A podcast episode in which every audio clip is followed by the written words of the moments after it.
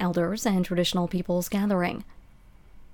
The annual Elders and Traditional Peoples Gathering is an event that happens every year at Trent University.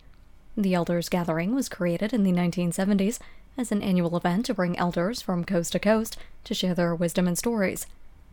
The conference provides an opportunity to share Indigenous knowledge through a series of workshops, presentations, and gatherings.